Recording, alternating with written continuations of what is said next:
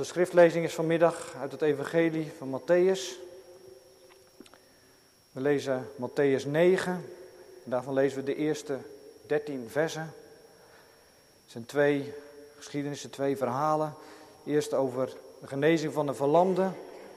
En dan over de roeping van Matthäus. Het verhaal over die genezing, dat komen we ook tegen in Marcus 2 en Lucas 5. Vanmiddag lazen we het ook naar aanleiding van het stukje in het hand koren, het stukje voor de jongeren. Ging het daar ook over, Marcus 2. En jongens en meiden, is dat bekende verhaal waar die vier mannen een verlamde bij Jezus brengen. En maar dan kunnen ze niet bij hem komen en dan maken ze een gat in de dak en dan laten ze zo die man voor Jezus neerzakken. Matthäus die vertelt dat er allemaal niet bij en die legt weer andere accenten. En daar kom ik straks ook wel op terug in de verkondiging. We lezen Matthäus 9, de eerste 13 versen. En nadat Jezus in het schip gegaan was, voer hij over en kwam in zijn stad. Het is dan Capernaum. En zie, men bracht een verlamde bij hem die op een bed lag. En Jezus, die hun geloof zag, zei tegen de verlamde: Zoon, heb goede moed, uw zonden zijn nu vergeven.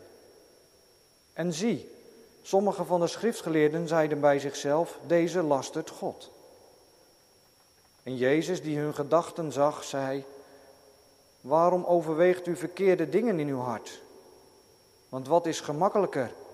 Te zeggen, de zonden zijn nu vergeven, of te zeggen, sta op en ga lopen. Maar opdat u zult weten dat de Zoon des Mensen macht heeft op de aarde zonden te vergeven, toen zei hij tegen de verlamde, sta op, neem uw bed op en ga naar uw huis. En hij stond op en ging naar zijn huis. Toen de menigten dit zagen, verwonderden ze zich en verheerlijkten God, die zo'n macht aan de mensen gegeven had. En Jezus ging vandaar verder en zag iemand in het tolhuis zitten die Matthäus heette. En hij zei tegen hem, volg mij. En hij stond op en volgde hem. En het gebeurde toen hij in het huis van Matthäus aanlag. Zie, veel tollenaars en zondaars kwamen en lagen met Jezus en zijn discipelen aan. En toen de fariseeën dat zagen, zeiden zij tegen zijn discipelen, waarom eet uw meester met de tollenaars en zondaars? Maar Jezus die dat hoorde, zei tegen hen, wie gezond zijn hebben geen dokter nodig, maar wie ziek zijn. Maar ga heen en leer wat het betekent, ik wil barmhartigheid en geen offer. Want ik ben niet gekomen om rechtvaardigen tot bekering te roepen, maar zondaars. Tot zover onze schriftlezing. Dit is het woord van God. Onze tekst is uit vers 2 en vers 6. Ik lees die twee versen nog een keer. En Jezus, die hun geloof zag, zei tegen de verlamde: Zoon, heb goede moed, uw zonden zijn u vergeven. Nou, vers 6. Maar opdat u zult weten dat de Zoon des Mensen macht heeft op de aarde zonden te vergeven. Toen zei hij tegen de verlamde: Sta op, neem uw bed op en ga naar uw huis. Thema voor de verkondiging is straks wonderlijke ontmoetingen. Ontmoetingen dan in meervoud. Het kern is die ontmoeting tussen Jezus en die verlamde man. Het gaat ook om die ontmoeting daarna ook met Matthäus en die alle andere tollenaars en zondaars. En ook neem een stuk mee ook van de ontmoetingen die er zijn ook in het voorgaande hoofdstuk Matthäus 8. En het overal thema is dus wonderlijke ontmoetingen. Gemeente van Jezus Christus, broeders en zusters, jongens en meiden. Stel je voor, je hebt een ontstoken voet. Het doet heel veel pijn. En je kunt amper lopen. Het is niet duidelijk waardoor het gekomen is. Opeens was het er. Je gaat naar de dokter en die weet er ook niet goed raad mee. Die geeft je antibiotica. Hopelijk helpt het en wordt je voet snel weer beter. Maar het wordt niet beter. Het wordt steeds erger. Je gaat weer naar de dokter toe. Je wordt doorverwezen naar het ziekenhuis. Maar wat je ook doet, het wordt niet beter. Geen dokter die kan helpen. En je strompelt verder. En het verlamt je steeds meer. Je komt nergens meer toe. En je zit eenzaam thuis. Jij met je ontstoken voet. Jij met je pijn. Geïsoleerd van de rest van de wereld. Je bent verlamd. En het is uitzichtloos.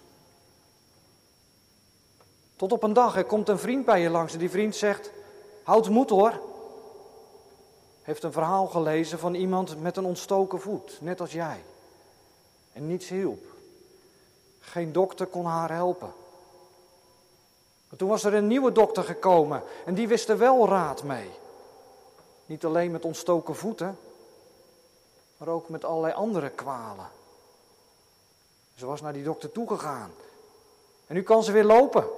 En ze sprong een gat in de lucht. Ze ging echt helemaal uit het dak dat ze weer kon lopen. Kom op, laten we naar die dokter toe gaan. Ik heb er alle vertrouwen in dat die dokter ook jou kan helpen. Ik geloof het echt. Nou, zoiets moet het gegaan zijn daar in Capernaum. Capernaum, een plaatsje bij het meer van Galilea. Jezus, die was opgegroeid in Nazareth. Maar op een gegeven moment was hij verhuisd en in Capernaum gaan wonen. En we lezen dat in het vierde hoofdstuk, vers 13. En ik volg een beetje die lijn. Daarna, als een soort rabbi, als een Joodse geleerde, had hij leerlingen om zich heen verzameld. Eerst vier vissers, Petrus en Andreas, en de broers Jacobus en Johannes. En vervolgens trokken ze overal rond en overal waar, waar ze kwamen gaf Jezus onderwijs en geneest hij allerlei zieken, ziekten. Met als gevolg dat heel veel mensen achter hem aangaan, hem volgen. Op een gegeven moment gaat Jezus dan een berg op. En houdt hij een lange toespraak, de bergreden. In Matthäus 5 tot en met 7. En daarna keert hij dan weer terug naar zijn woonplaats, Capernaum. Als Jezus dan in Capernaum is, gebeuren er allerlei wonderlijke dingen. Eerst komt er een legerofficier naar hem toe, een buitenlander, een heiden. Zijn knecht kan niet lopen. Hij is verlamd. En hij heeft heel veel pijn. Die officier die gelooft dat Jezus zijn knecht kan genezen. Ja, zelfs op afstand. Wat een geloof. En dat zegt Jezus dan ook. Zo'n groot geloof heb ik onder de Joden niet gevonden. En Jezus, hij geneest die verlamde knecht op afstand. En zo volgden dan nog meer wonderlijke verhalen. Een Joodse vrouw, schoonmoeder van Petrus, die wordt genezen. En ook heel veel andere mensen worden genezen, mensen die door demonen bezeten zijn. Met als gevolg daarvan misschien ook wel allerlei psychische klachten. En Jezus, hij geneest mensen met allerlei verschillende soorten klachten en kwalen. Dat gebeurt dan niet alleen in Israël, maar ook in een heidensgebied aan de overkant van het meer. En Jezus geneest er twee mensen die door demonen in bezit zijn genomen. En daarna vaart hij dan weer terug naar zijn woonplaats naar Capernaum. Begin van onze schriftlezing. Nadat hij in het schip gegaan was, voer hij over en kwam in zijn stad, Capernaum. Inmiddels lijkt er in zijn woonplaats veel meer geloof te zijn dan eerst. Eerst viel die heidense legerofficier op met zijn rotsvaste vertrouwen. Maar nu zien we ook andere mensen die het volste vertrouwen hebben dat Jezus hun verlamde medemens kan genezen. En volgens Marcus en Lucas, ik gaf het net al aan bij de schriftlezing, hebben zij zoveel vertrouwen in dat ze er alles aan doen om bij Jezus te komen. Ze gaan door het dak om die verlamde man bij Jezus te krijgen, voor zijn voeten. En Jezus, hij ziet hun geloof. En hij geneest die man. En je zou kunnen zeggen, het is de ene genezing na de andere en zo gaat dat maar door. Ook verderop in Matthäus 9. Onvoorstelbaar. Wat een wonderlijk gebeuren. Ongelooflijk. Toch? Want wie gelooft dat nou? Ja, wie gelooft dat nou? Al die wonderlijke genezingen. Velen in onze tijd hebben er moeite mee. Met al die wonderlijke genezingsverhalen. Ik denk dat er in ieder geval twee redenen voor zijn. Voor die moeite met die wonderlijke genezingsverhalen. Velen in onze tijd hebben in de eerste plaats moeite met wonderen in het algemeen. wonderen worden dan gezien als iets tegennatuurlijks, waarbij dan vooral gedacht wordt aan het doorbreken van de wetten van de natuur.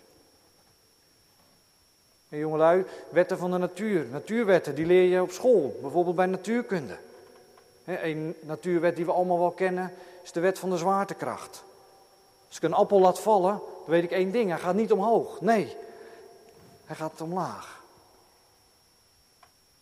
Een andere natuurwet is dat de aarde om de zon heen draait. En al die natuurwetten die zijn wetenschappelijk vastgesteld, proefondervindelijk zoals we dat dan wel noemen. Meten is weten, zeggen we dan in onze tijd. Je kunt allerlei proefjes doen, experimenten. En die kun je dan steeds herhalen. Dan komt er steeds iets vergelijkbaars uit al die proefjes. En zo stel je dan wetenschappelijk vast dat iets klopt. Iets herhaalt zich steeds weer en het gedraagt zich als een wet. Iedereen moet zich onderwerpen aan die wet, bijvoorbeeld aan die wet van de zwaartekracht. Zo op die manier kun je allerlei dingen wetenschappelijk vaststellen. Gelukkig wel, zou ik zeggen. Maar er zit ook een andere kant aan het wetenschappelijke. En dan wordt het omgedraaid. Alles wat niet wetenschappelijk is vast te stellen, is niet waar. Dan wordt er geredeneerd, ik heb nog nooit iemand uit de dood zien opstaan. Dus is het onmogelijk dat Jezus is opgestaan. Je moet iets kunnen herhalen, anders klopt het niet. Alles moeten we kunnen verklaren, kunnen begrijpen. Anders geloven we er niet in. En wonderen? Nou, die passen niet in zo'n wereldbeeld. Ze zijn onverklaarbaar, vreemd, onvoorstelbaar, wonderlijk. Dat is die eerste moeite met die wonderlijke genezingsverhalen. Wonderen, ze zijn niet wetenschappelijk vast te stellen. Je kunt ze niet herhalen, je kunt ze niet checken. Een andere moeilijkheid met die wonderlijke genezingsverhalen komt denk ik nog wat dichterbij. Dat raakt direct aan onze beleving. En met een moeilijk woord, die moeite is existentieel van aard. Het raakt direct aan ons bestaan, aan onze existentie, aan wie we zijn en wat we zelf ervaren met onze ziekte en met onze kwalen. Je zal maar een ontstoken voet hebben en het wordt niet beter. Je zult maar ongeneeslijk ziek zijn. Je hebt allerlei behandelingen ondergaan. Je hebt allerlei lichamelijke, psychische klachten. Je vaart op de een of andere manier lijden. Ja, dan is het mooi dat het toen en daar een verlamde genezen werd. Maar wat heb ik daar hier en nu aan? Daar ben ik toch niet bij gebaat. En dan kun je het wel uitroepen, oh God, doe er wat aan. Ja, wat moet je? Met al die wonderlijke genezingsverhalen als je zelf lijdt. Verlamd bent door de omstandigheden. Twee soorten moeite met die wonderlijke genezingsverhalen. Die eerste meer wetenschappelijk van aard. Je kunt het niet checken, niet controleren, niet herhalen. Die andere meer existentieel van aard. Dat direct aan wat je zelf beleeft en ervaart. En hoe kunnen we dan met die moeite omgaan vanuit het evangelie zoals dat tot ons komt? Vanuit Matthäus, Matthäus 9 en die andere hoofdstukken eromheen. Maar laten we eerst eens kijken naar dat wetenschappelijke, dat wonderlijke, als het doorbreken van natuurwetten. Is dat dan de manier waarop Matthäus schrijft over die genezingen en over al die wonderlijke daden? Gaat het daarbij om het doorbreken van de wetten van de natuur? Nee, helemaal niet. Matthäus die gebruikt het woord wonder in zijn hele boek maar één keer. In het Grieks het woord terata. Een ander woord komt, wordt dan soms ook wel vertaald met wonderen, maar dat is dan eigenlijk meer tekenen. Maar dat woord wonderen gebruikt hij maar één keer, in 24 vers 24. En in die tekst gaat het dan niet over Jezus, die wonderen verricht, maar over valse Christussen en valse profeten.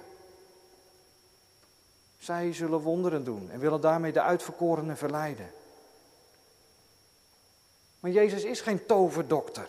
Hij is geen tovenaar die allerlei trucjes uithoudt en je voor de gek houdt en je daarmee wil verleiden.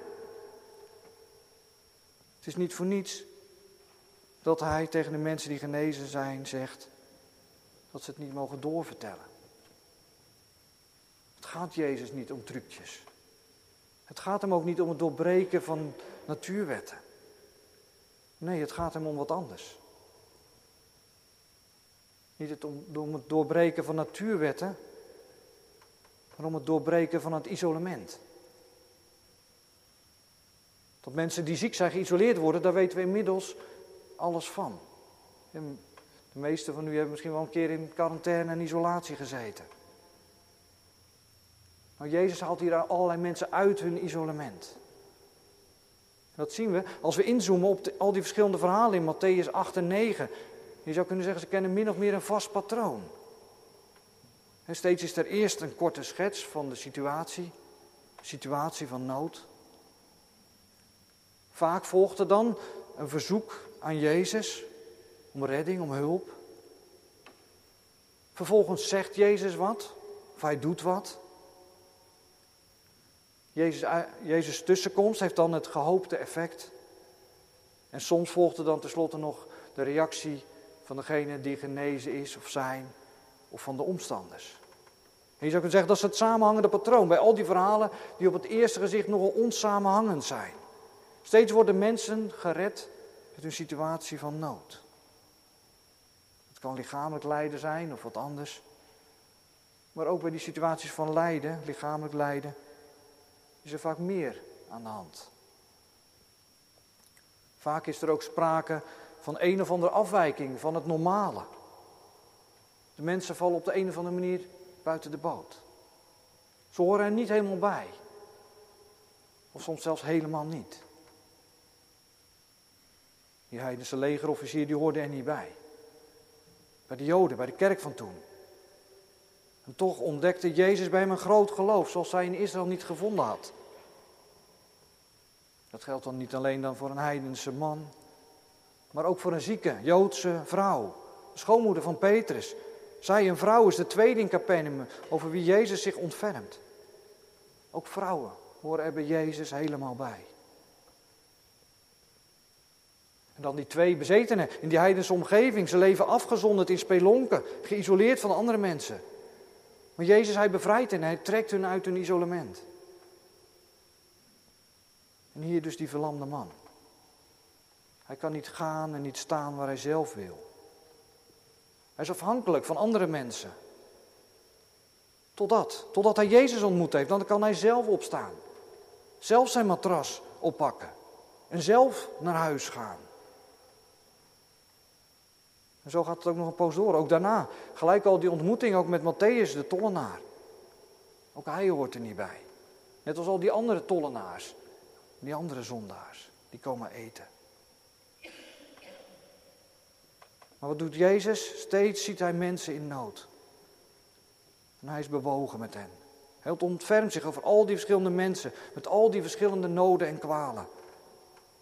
En Matthäus die komt bijna woorden tekort om die noden en kwalen aan te duiden. En iets waar onze Nederlandse taal nog meer in tekort schiet. Alleen al voor het woord zieken gebruikt Matthäus in het Grieks al drie verschillende woorden. En verder gebruikt hij nog allerlei andere woorden om die nood van die mensen aan te duiden. En dan heeft hij het over een kwaal, over zwakheden, over ziekte, pijn, pijnlijden.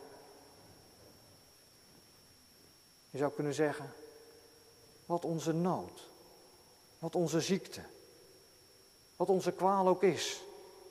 Jezus, hij heeft er oog voor.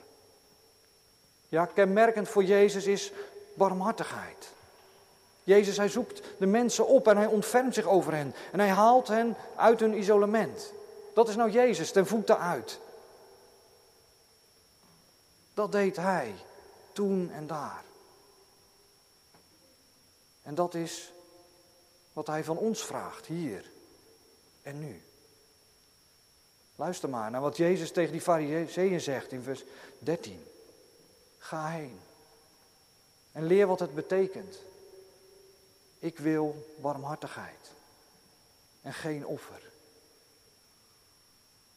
Die fariseeën die lieten die tollenaars en die zondaars in de kou staan. Ze keken hem met de nek aan.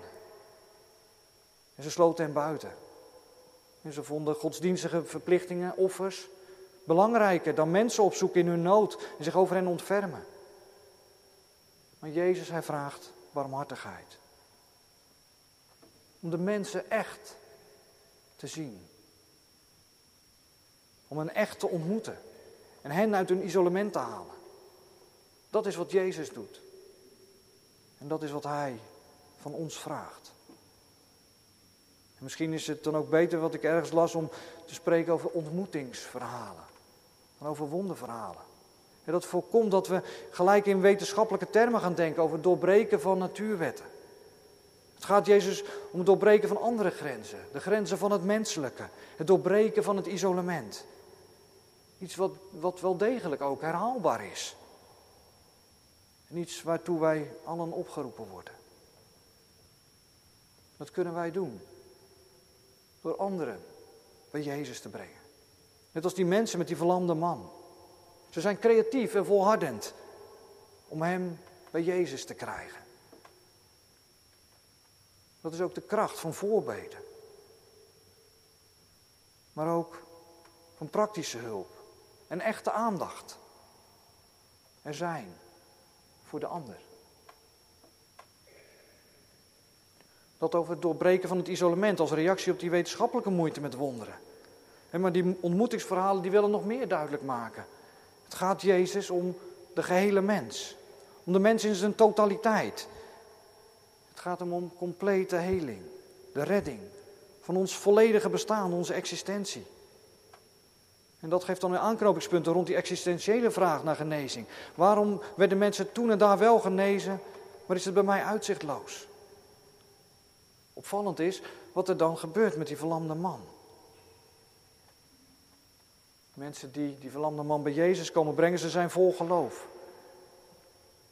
En ze vertrouwen erop dat hij genezen wordt. En die genezing die komt ook. Maar het begint er niet mee. En jongens en meiden, is dat niet een beetje vreemd? Denk nog even aan die ontstoken voet aan het begin van de preek. Stel je nu voor dat je bij de dokter komt met je ontstoken voet. En dan zegt die dokter: Kind, moet houden hoor. Je zonden zijn vergeven. Wat denk je dan? Ik kom voor, toch voor mijn voet. Niet omdat ik wat verkeerd heb gedaan. Hoezo? Begin je over mijn zonde? Is er verband tussen zonde en ziekte dan? Verband tussen zonde en ziekte? Nou, dat is best een lastige vraag. Dit gedeelte lijkt inderdaad een verband te zijn tussen de zonde van die man en zijn verlamming. En dat wordt wel opgemaakt uit de manier waarop die uitspraak van Jezus in het Grieks geformuleerd wordt. Er ligt een grote nadruk op de vergeving van zijn zonde. De zonden zijn bij jou vergeven. En dat verband tussen zonde en ziekte zit ook diep in de Joodse theologie van die tijd. We zien dat bijvoorbeeld bij die vraag aan Jezus door de discipelen over die blind geborene. Waarom is hij blind? Komt dat omdat zijn ouders gezondigd hebben? Of omdat hij zelf gezondigd heeft? Ja, soms is er een verband tussen een bepaald levenspatroon en ziekte of klachten die kunnen optreden. Een voorbeeld, als je veel gerookt hebt, is de kans op longkanker groter. Geslachtsziektes komen vooral voor bij allerlei wisselende seksuele contacten. Soms kan er ook een, verband zijn tussen schuld in je leven en allerlei psychische en lichamelijke klachten. En David die spreekt daarvan in Psalm 32. Daar hebben we er net van gezongen. Toen hij zweeg over zijn zonde en ze niet beleed, toen teerde zijn botten weg. David, hij verschrompelde als het ware. Hij droogde helemaal uit. Met alle gevolgen van dien. En dan moet ik ook denken aan allerlei psychosomatische klachten, lichamelijke klachten, ernstige vermoeidheid, pijn, hartklopping of zelfs het uitvallen van lichaamsdelen. Zonder dat daar een verklaarbare oorzaak voor is. Soms ook als het gevolg van het gebukt gaan onder schuld of schaamte. Schuld of schaamte die soms ook helemaal geen eigen schuld is, maar schuld van anderen. Het is dan wel schuld die verkrampt. Of het zijn traumatische ervaringen die verlammen. En helpt het dan om in die situaties te wijzen of het verband tussen zonde van jou of van een ander aan de ene kant en lichamelijke en psychische klachten aan de andere kant? Nee. Het helpt niet als je tegen iemand met longkanker zegt dat hij of zij dan maar minder had moeten roken. Nee, Dat helpt iemand alleen maar verder de put in. En dat is ook niet wat Jezus doet. Die blindgeborene ontkent hij met kracht dat die man of zijn ouders gezondigd hebben. En voor zover er hier een verband is, bij die verlamde man, tussen zonde en ziekte, dan is dat zeker niet terugkijkend. Om de schuldvraag op te lossen of zo. Nee. Jezus, hij is gericht op de toekomst. Eerst bemoedigt hij die man. Houd moed. En Matthäus is de enige die deze bemoedigende woorden heeft opgenomen. Hij wil er ons speciaal op wijzen. Houd moed. Heb vertrouwen. Houd de hoop levend. En vervolgens helpt Jezus hem dan van zijn zonde af. En hij helpt hem ook weer op de been. Nou ja, helpen. Ik denk dat dat veel te zwak is uitgedrukt. Jezus, hij redt die man. Als heiland. Heelmeester. Hield hij die hele persoon. Hij verlost hem van zijn verlamming. In geestelijk en lichamelijk opzicht. Ja, als het gaat om onze redding, dan horen zonde en ziekte bij elkaar. Bij heling gaat het om vergeving en genezing. Dat zonde en ziekte op die manier bij elkaar horen, blijkt ook uit de versen 12 en 13. Het gaat over de tollenaars en de zondaars. Jezus spreekt over die tollenaars en zondaars over, als over zieken. Ze hebben een dokter nodig. En Jezus is gekomen om te verlossen van zonde en ziekte. Het verband zien we ook in dat vervullingswoord in Matthäus 8, vers 17. Zomaar een tekst tussendoor. Tussen al die wonderlijke ontmoetingen. Een tekst met een theologische duiding. Van al die genezingen. En we lezen daar, hij heeft onze zwakheden op zich genomen en onze ziekten gedragen. En die woorden, ze zijn een vervulling van die woorden uit Jezaja 53. Onze ziekten heeft hij op zich genomen. Onze smarten heeft hij gedragen. En om onze overtreding is hij verwond. Om onze ongerechtigheden verbrijzeld. De straf die ons de vrede aanbrengt, die was op hem. En door zijn striemen is er voor ons genezing gekomen. Jezus, hij presenteert hij zich als de mensenzoon die macht heeft om zonde te vergeven. En dat niet pas in het oordeel aan het einde van de tijden, maar nu al op aarde. Maar die vergeving van zonde, die is onzichtbaar. En Jezus maakt die als het ware zichtbaar door die verlamde man te laten opstaan. Daaruit blijkt Jezus macht, zijn volmacht, om zonde te vergeven. En dat is ook waar Jezus uiteindelijk de dood voor ingegaan is. Hier in dit gedeelte zien we daar ook al een voorteken van. De beschuldiging die hier klinkt uit de mond van de schriftgeleerden. Deze last het God is uiteindelijk de beschuldiging die Jezus aan het kruis brengt. Daar draagt Hij de straf die ons de vrede aanbrengt. Vergeving van onze zonden. Een verzoende relatie met God. Daar neemt Hij onze ziekte op zich, waardoor er voor ons genezing is. Een vraag die, aan, die overblijft aan het einde van de preek is, hoe zit het nou met die genezing in mijn leven? Van die dierbare die zo moet lijden. Het is een vraag waar ik geen antwoord op heb. Zeker niet in het algemeen waar denk ik ook niet zo'n algemeen antwoord voor is. Toch nog drie dingen daarover. Het eerste is dit. Waar Jezus hier zegt, mijn kind houdt moed, mogen wij ook vol goede moed zijn, verwachtingsvol zijn. God doet wonderen op het gebed. Dan gebeurt er opeens iets waar niemand op gerekend had. Een ingrijpen van buitenaf. En wat er gebeurt is onverklaarbaar voor de wetenschap. En artsen, ze verbazen zich erover. Nee, ingrijpen van God sluiten we niet uit. Omdat het niet zou passen binnen ons wereldbeeld. Nee, daar bidden we om. Voor onszelf en voor anderen. Jezus, hij heeft de kracht, de volmacht om te genezen. Dat geloven we. Daar bidden we om. En daar getuigen we van. Het tweede is dat niet iedereen genezen wordt. Dat is de bittere werkelijkheid. Maar komt dat dan door gebrek aan geloof? Nee. Er zijn er die dat stellen, maar daarmee helpen we niemand verder. Als we dat stellen, praten we iemand behalve zijn ziekte ook nog een schuldcomplex aan. Nee, niet iedereen geneest. God treedt er soms wel op een andere manier heling op. De wonderen die gebeuren zijn tekenen van de komst van Gods koninkrijk in volle heerlijkheid. Waar Jezaja ook al van geprofiteerd heeft in zijn 35ste hoofdstuk. Dan zullen de ogen van de blinden worden opengedaan. De oren van de doven zullen worden geopend. Dan zal de kreupelen springen als een het. En de tong van de stomme zal juichen.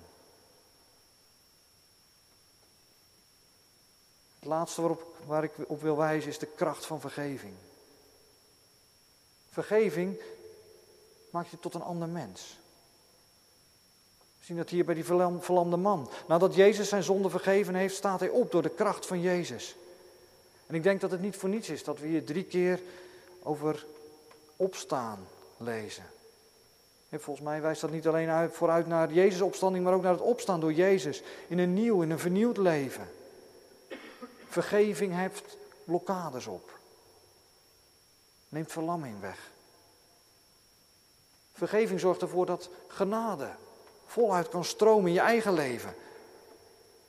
Maar ook in het leven van degene aan wie je vergeving schenkt. En ook dat laatste lijkt iets waar Matthäus speciaal op lijkt te wijzen. Als enige evangelist vermeldt hij dat de mensen zich verwonderen en God verheerlijkten, omdat mensen, in het meervoud, hij die mensen die volmacht heeft gegeven. Niet alleen Jezus, de zoon des mensen, heeft macht gekregen om zonde te vergeven. Nee, ook mensen. In het meervoud heeft hij macht. Heeft hij volmacht gegeven om zonden te vergeven. Wat een wonderlijke ontmoetingen zijn dat. Maar dat gebeurt. Amen.